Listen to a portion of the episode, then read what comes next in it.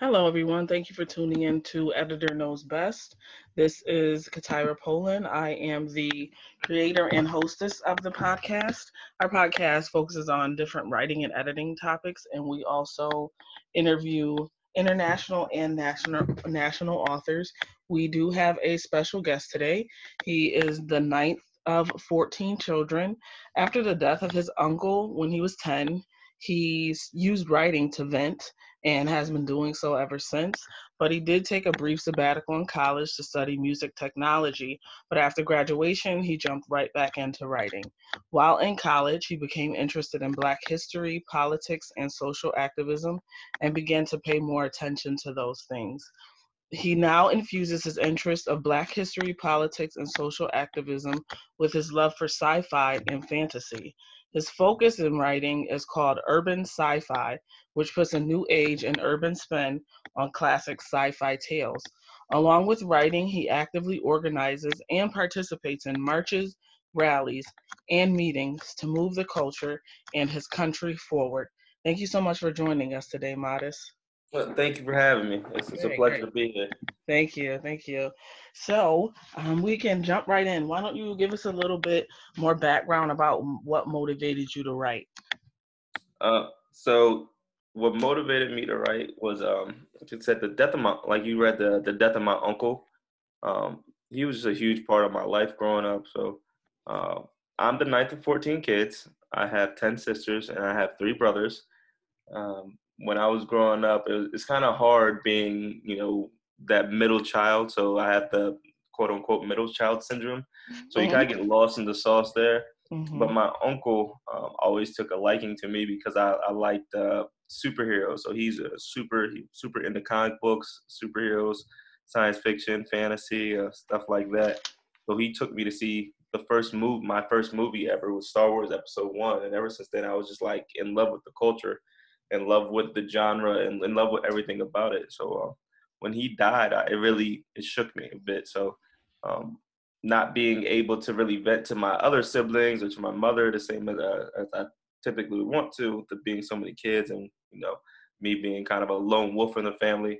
I just kind of took the writing to to release all my frustrations, all my anger about it, um, all my hurt. Just kind of just went with the pen.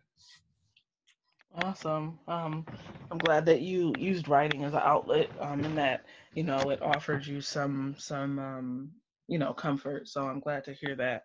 So about urban sci-fi, that's actually not a genre I've heard of before. Is it fairly new, or can you give us more info about the urban sci-fi genre for our, our audience? Yeah. So um, so science fiction and fantasy typically does not have black characters. So um, maybe in black, like in loving the genre, it's just like, why does nobody look like me? You kind of gotta ask yourself that question. Um, so urban sci-fi kind of gives you the chance to input, you know, black culture and uh, hip hop culture or urban culture into uh, the sci-fi and fantasy genre. So that's really what it is. I, I have uh, read a couple other people that are like into it. It's not a huge genre; it's a new genre. Um, but there are a couple of people that are into it just because you know you you get tired of not being able to see yourself as the the main character, and this really gives you an opportunity to, if you're a writer, to uh, bring yourself and to people that are like you to be main characters in stories that you really love. Awesome. I'm glad that you are taking on the the responsibility of including us in sci-fi. Um, and i'm glad that you're you know taking the initiative to do that. And i'm sure there are listeners in our audience who would appreciate that as well. So thank you for uh, leading that up. And i'm glad we're um, moving forward with having more representative stories out there in the world for our people. Mm-hmm. so you i know that you've already published two books so can you tell us about uh, the books that you've published and um, what that experience was like for you? All right. So uh, the first book I published was in back in 2016. It was called Uncivil Unity. It's a sci-fi tale of uh, America if there was no civil rights movement. It's actually told through the eyes of an ex-felon, a, a former drug dealer, um, that gets that travels to another dimension and kind of helps begin a civil rights movement in that dimension. As America didn't have one there, um, big struggle on that book, but uh, I'll tell you about that right after I tell you about my other one. So my other book um, I published in 2019. It's called Immemorial Lives. Um, it's another, uh, it's a more of a sci-fi fantasy tale about reincarnation, and it's kind of um, my explanation on uh, my theory of God. But it's told through the story of reincarnation. Um, on that one, I get to touch on latchkey latchkey kids, um, as well as growing up with single parents. So, like I said, still trying to keep that urban feel to it, that urban story, those urban ties to it, but um, switched it up a bit. And each one provided a, a different experience. Um, the first one was definitely more difficult. Definitely had to learn a lot in order to get that book put out. Um, the second was a little bit easier, um, but it took me long, it took me a while longer to write it. So um, each one was a different experience for me, but each one helped me grow as a writer and as a person. So I wouldn't change anything about them. I love both of them. Awesome. So, what were the lessons that you learned in publishing your first book? All right. So, um, my biggest takeaway was that like I'm a good writer. I'm not a good editor. Okay. So I really had to to lock that in my head, like, hey, mm-hmm. you know, you're you're good at one thing, but you're not good at everything. So you right. have to reach out to people to help you out with this. Um, just the whole process of writing all those words out and then having to sit down and reread them and mm-hmm. go through it with a fine tooth comb.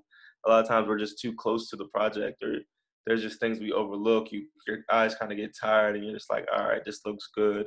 And you have six S's at the end of a word and don't even realize it. So mm-hmm. that right. that's a big thing for me. Um, mm-hmm. Other thing is like just learning the writing process overall was just um, different. It's something I had never, you know, you learn to write papers in school. Um, you may write like short stories, but learning to write a full length novella or a novel is really a different process in the whole. And I really had to sit down and hone my craft and hone um, learning that process and those skills. Yeah, yeah. I'm glad that um you were able to recognize, you know, that you needed an editor outside of yourself. Um, as an editor myself, I'm always glad to hear authors and writers recognize the importance of having an editor. And like you said, um, you're really close to the material, so you might overlook a lot of um, either issues, wordiness, misspelling, punctuation, things like that. So I'm glad that you were able to recognize that and work with an editor.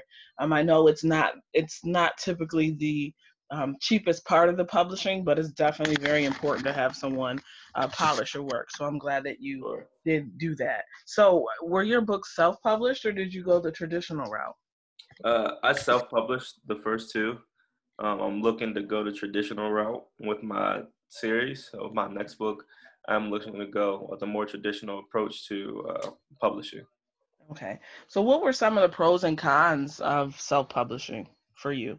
Um, the biggest uh, thing pro is also the biggest con for me, and that's the the control, the amount of control I have over the the story, over everything. So if you're self-publishing, you you have control over who's editing, um, who's the beta readers. You have control over uh, how the story progresses. You have control over the cover. Um, you have control over marketing. So you control everything. You don't have to split profits with anybody. It's all yours. Um, you say when your release date is. You you retain right for forever. It's all you. But in that same token, um, on the flip side, it's all you. So when it comes to marketing, you have to figure out your marketing strategies. When it comes to editing, you have to figure out if, if you can uh, get an editor. Uh, when it comes to the book cover, you have to design it. If you can't do these things yourself, then you have to reach out to people. You have to find the people that can do it for you. And a lot of times, you may not have those necessary connections. Um, I was not as fortunate with my first book to have necessary connections on um, uh, certain things like uh, finding an editor. Um, but I, I, grew in that capacity where I, I, did learn to find an editor. And the biggest another thing is like the money aspect, paying for all that. Like you said, editing is not the cheapest thing mm-hmm. uh, when it comes to a writing process. So when you have to pay for your editor, uh, you have to pay for your book design, you have to pay for your marketing. If you're doing a release party, you have to pay for that. If you're going to do a tour, a tour, you have to excuse me, a tour, you have to pay for your transportation and your hotel rooms and all other additional fees. You have to pay for your printing costs. Um, so you're you're kicking out a lot of money, and you're hoping that you can get some of it back. But that may ne- not necessarily be the case if you don't have that uh, a lot of people behind you pushing you or helping you out with it. So self-publishing is definitely um, good in the aspect of control, but it's also bad in the aspect of control. So.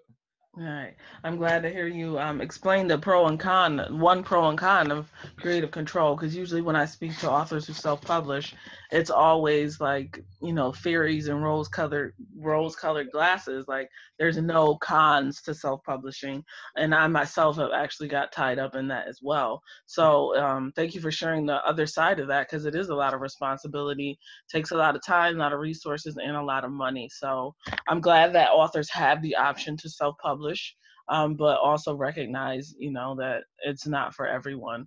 So what are you looking forward to um, with your next book, saying that you're actually going the traditional route? Um, so the biggest thing for me is is not having to do all of that. Right. so, uh, I'm an author. I'm a writer. I, I want to write. So um, for me, the biggest thing is being able to just write and focus on writing, and not uh, worry about you know having to do the marketing or having to do the book cover or find people to do that to do all that stuff for me. I'll have that machine behind me that can you know, help out with that. Awesome. So, what would you recommend to writers and authors who are looking for publishers? How did you find a publisher? Um, so I'm still working. I'm still okay. picking mine to. Uh, so I'm trying. First step.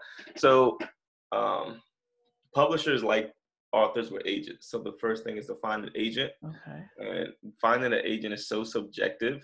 Um, mm-hmm. Um, it could be something so small as I'm just not interested in this topic, or something um, like your query letter is off. So right now I'm, I'm pending for like six different agents, just trying to figure out who's the best person for me. Okay. And, um, make sure that's the person I sign with. But a lot of bigger companies won't even talk to you unless you have somebody, an agent talking for you, or you have uh, uh you've come highly recommended.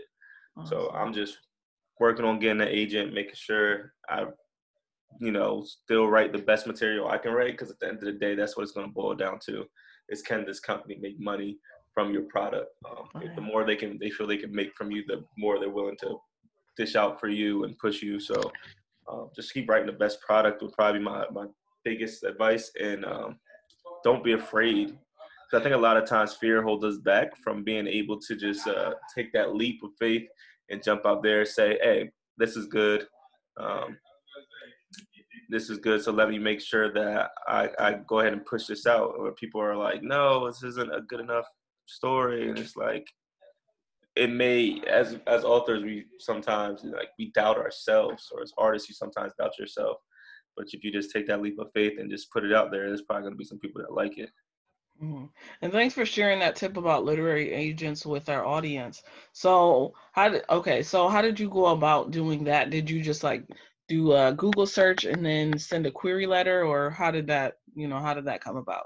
So um, I actually bought a book of literary agents and their genres there um, covering. I did also do a Google search. Okay. I literally, I, I'd probably say I spent like a week's time just making lists of agents, how to contact them. Mm-hmm. Some want uh, query letters, some want just regular emails, some want just know about you, some want just know about your project. Some actually, uh, they want a query letter with samples. Some don't want the samples and they'll reject it if you send it. So it's really like taking the time, making a list, figuring out what everybody wants, and then just sending it out there. And like I've tried to do like a bunch in one day, and I'm just like, all right, this is tiring. So just do what you can in a time in a, a day and get that information out. But each agent is going to be a little different. Each one's going to be a little uh, subjected to a little bit different things. So it, it, it takes its time. Um, a lot of them take you know, months on end to review, but um, overall, I, I feel like once it happens, it'll be worth it. Awesome. Yeah, so for our listeners, the audience there, some really great tips on looking for a, a literary agent. So hopefully you can um, try those out and those work well for you. So for you, Maadist, um, does writing typically energize or exhaust you? Um, so writing energizes me. Like I'll stay up all night writing. I've literally stayed up to like three, four in the morning. Um, started working on something like 12 in the afternoon and just wrote and, and be perfectly fine as long as I'm writing. What exhausts me is having to do everything else, which is why I want to go the more traditional route because everything else is, is so tedious and so tiring to me mentally And I found this with a lot of people that do art. Um, I hear actually here where I'm from, I host a, a networking event called the Eastern Shore. I live on the Eastern Shore of Maryland, so I host the Eastern Shore Artist Mixer every year, uh, where I get people of all mediums to come together, um, just share some drinks, share some laughs, tell stories about their art, introduce their art to each other, so they can possibly collab in the future. Mm-hmm. And um, I've noticed that a lot of artists they love the creation process, they hate everything else with it. But controversially, if you're going to be self-publishing or uh, just in general, you have to know all the other aspects. So you do have to know the marketing and the business analytics and stuff like that. But it can be so draining for people that are just want to create. Awesome, awesome.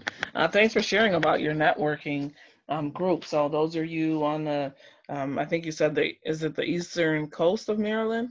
Yeah, the eastern shore. So sure. Eastern so those of you in the area, uh, once you know COVID is over, um, you guys can go out and support Maadist at his his networking show. So that, thanks for sharing that. So, what are some of the things that you consider your writing kryptonite, or things, or writing things that you struggle with? Um, my writing kryptonite is is really the length of a book, how long it should be.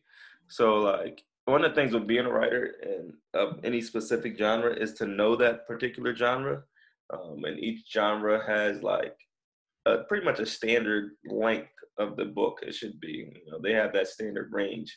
Um, with sci-fi fantasy books it tends to be longer than most other genres. So um, i'm typically i give like i i give speak public speeches i typically give shorter speeches than most people like i'm very sh- short direct very direct very to the mm-hmm. point. So for me like figuring out how i can make sure I expound upon enough information to get to that necessary length, that that 60, that 70, that 80, that 100,000 word uh, novel, rather than making it, you know, a 35,000 word or a 40,000 word novella. So that's the biggest thing for me. It's been my kryptonite, but uh, I have gotten better at it.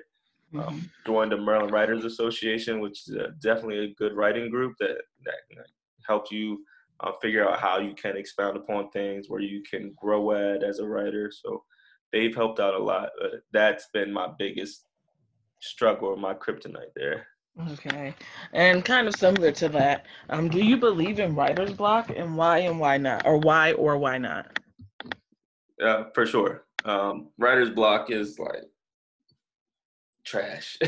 I hate writer's block, but I do get it and I believe in it. But uh, in that same token, I found uh, ways to combat writer's block. So uh, when I was in college, I studied music. I had a professor that's played for Gladys Knight, played for Aretha Franklin, The Temptations, the O'Jays. Um, anybody familiar with Go-Go that listens, um, he, he played with Chuck Brown. So he's a well-known trumpet player. And he's like, know, he got writer's block. And I was like, oh, you've been writing since the 60s. How do you, you even get writer's block? Mm-hmm. But he said he um he was writing a song and he just, like I don't know where to go with it, so he just put it down, left it alone. Came back three years later and it ended up being a platinum selling record.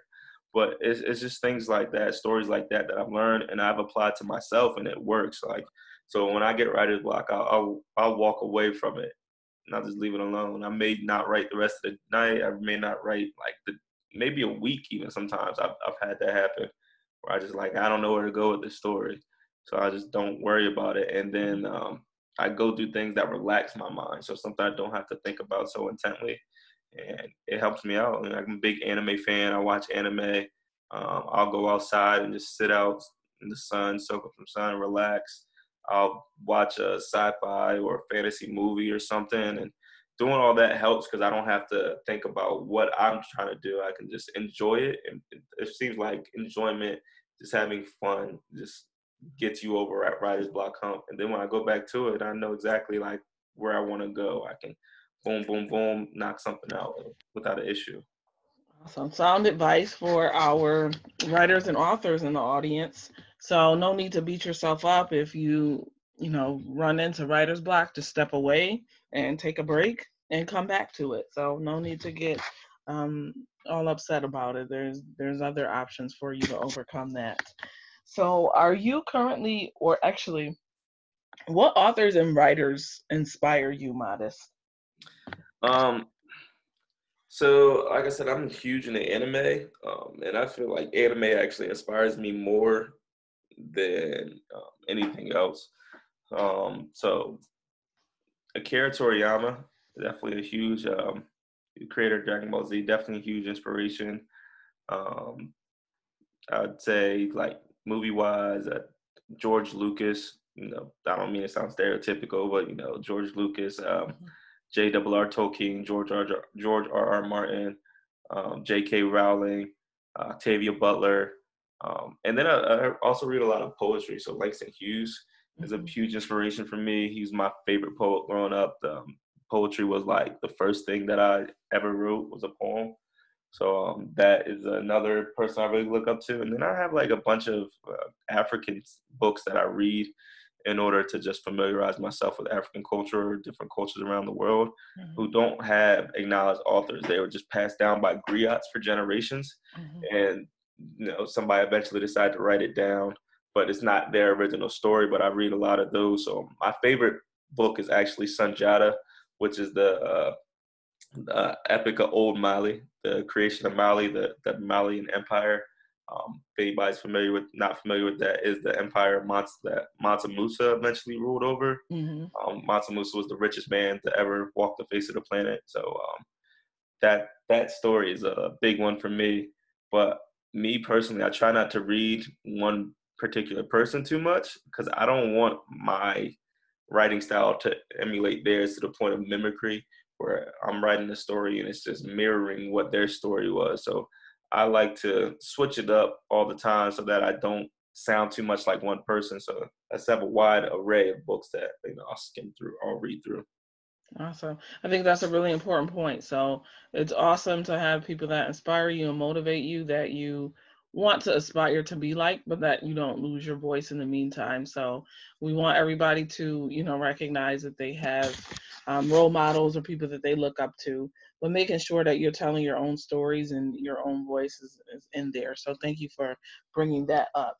Um, so what are some of the current projects you're working on that you want our audience to know about? So my current work in progress is actually uh, another sci-fi tale, of course. it's going to be uh, it's actually a war between science and magic. Um, it's told through an interplanetary war. So it's going to be the first in a three book trilogy. Um, try and get this one out by uh, the spring and then start working on the next one. So I want to release them about a year apart uh, or a year and a half apart and just keep getting these stories out. But it'll be the first book in a three book trilogy. Okay. And for the Okay. And for the listeners who would like to keep in touch with you or buy your books, where can they go? So, um, best place to go to buy my books is on Amazon.com. Um, just type in "Maadist," or you can type in "uncivil unity" or uh, type in "immemorial lives." Name my first two books. I used to have a website. I just took it down to do some maintenance on it and do some some changes. So I'm revamping that right now. So it's not up. Um, it will be back up when it is. It'll be maadist.com. Um, but my biggest platform, biggest social media platform, definitely my IG. So follow me on IG. Like I said, I'm into anime, so my, my name on there is the anime activist. That's the underscore anime underscore activist. So anime activist. And if someone was Googling you, how do you spell Maadist? M A A D I S T. Awesome, awesome. Well, thank you so much for your time. It's been a pleasure learning more about your books, what motivates you, and thank you for sharing advice with our audience.